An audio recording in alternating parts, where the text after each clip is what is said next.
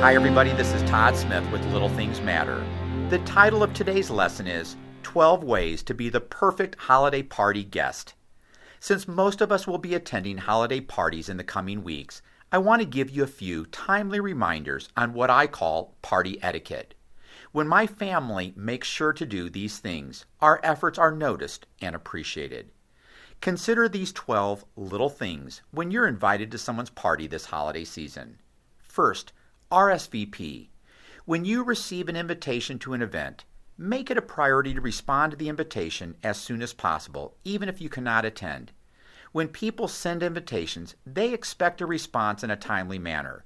Don't let your name appear on the unconfirmed list and have your host continue to wonder whether or not you're coming.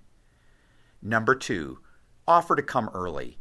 If you've ever hosted an event at your home, you know the amount of planning and preparation that goes into making it special for everyone.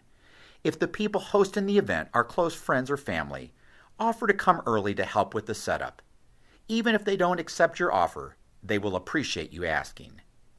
Number three, call to see if they need anything. When attending a party with family or close friends, text or call the host before you leave your home and ask if there's anything that you can pick up on the way. It's a nice way to show you care and are willing to help. Number four, arrive on time. Always strive to show up on time for personal gatherings. If it's a dinner engagement, you certainly don't want to be the person everyone's waiting for while the food grows cold. Being on time shows your respect for their schedule. At the same time, don't come too early or you may catch your host unprepared for early arrivals. Number five, take a hostess gift. When you're invited to attend a party or a dinner engagement at someone's home, it's a nice practice to take a little gift for the host or hostess. It could be wine, candy, or fruitcake, an inspirational book, an inexpensive flower arrangement, or something as simple as a card. A little gift shows your appreciation for the effort put into the event and for being included. Number six, lend a helping hand. When you arrive, ask if there's anything that you can do to help. Often there are last minute things that need to be done, and your offer will be appreciated. If there's nothing to do, you can bet your offer will make a positive impression. Number seven, be friendly. Make it a point to meet and greet each guest.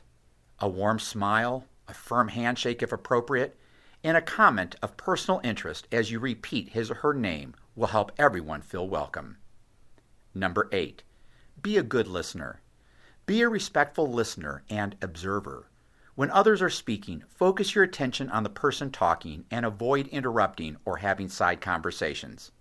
If negative or critical comments are made, try to redirect the discussion.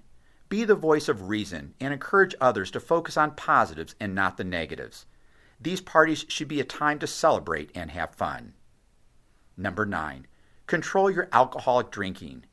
While this seems like common sense, I have seen countless people make fools of themselves by overdrinking at parties. Make the decision in advance as to how many drinks you're going to have, and then use your self control to keep yourself from having even one more. Number 10. Pitch in unasked.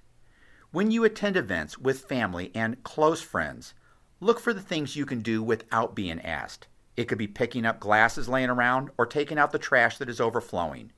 My wife and I have always appreciated those who've pitched in to help without having to be asked. Just don't overdo it, or your host may feel uncomfortable.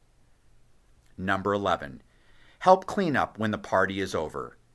If you attend a party at someone's home, offer to help clean up. If they decline your offer, simply say, I would enjoy helping you clean up. Would you allow me to help you? When they accept your offer, help them clean up until the job is finished or until your host wants to take a break. If they decline your offer to help because they would rather continue the conversation in the other room, ask them again when the party's over. Number 12. Express appreciation.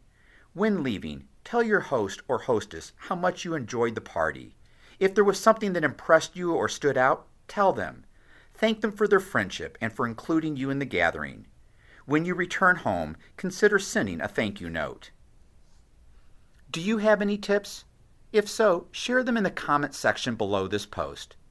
I hope each of you listening have a special time with your family and friends at this year's holiday parties and dinners. Happy holidays. And remember, the smallest gestures are some of the biggest ways you can show your love for the people around you this holiday season.